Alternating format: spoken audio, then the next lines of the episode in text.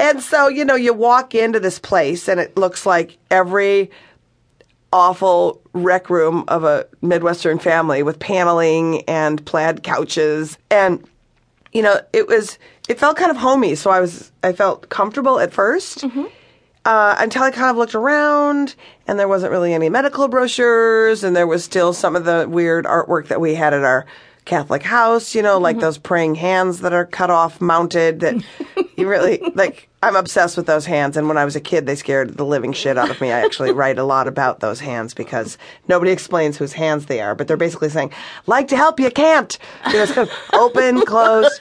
Um, and, you know, so then I'm kind of sitting there waiting, and there wasn't any like, like, you know, the poster of the human heart. Like, there was nothing. And so I was kind of like sitting there, like, what is this place? And then a woman walks out wearing a lab coat. So I'm mm-hmm. like, oh, good, the doctor's here. Mm-hmm. And then it didn't occur to me that every woman that works at Clinique at Macy's also wears a lab coat. And she was not particularly a doctor. And she's carrying this huge atlas sized book. And, you know, I'd gone and peed and everything. And she says, Oh, your test came back positive. And I was like, Yay, positive for me. I'm so happy because I'm an idiot and I'm young and think I know everything. And so, How old were you? 17. Mm-hmm.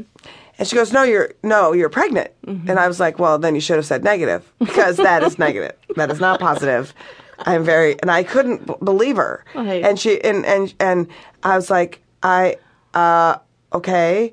And then without any further ado, she opens up this book.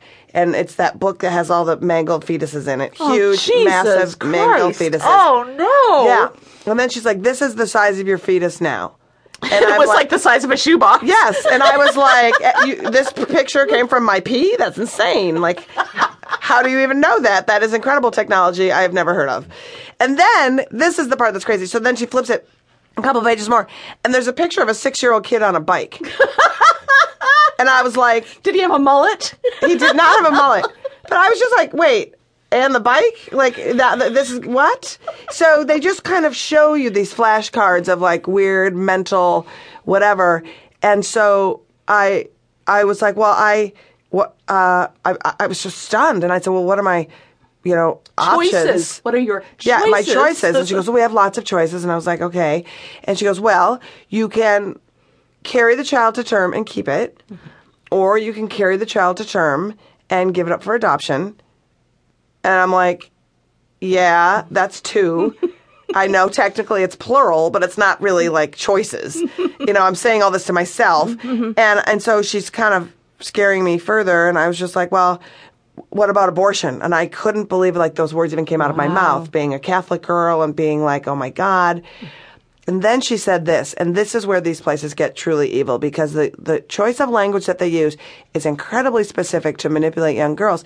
And she said, abortion's against our law. Okay. So I was like, oh, oh my God, it's against abortion's against the law, is what I heard. Mm-hmm. But she said it technically against her law, her religious law,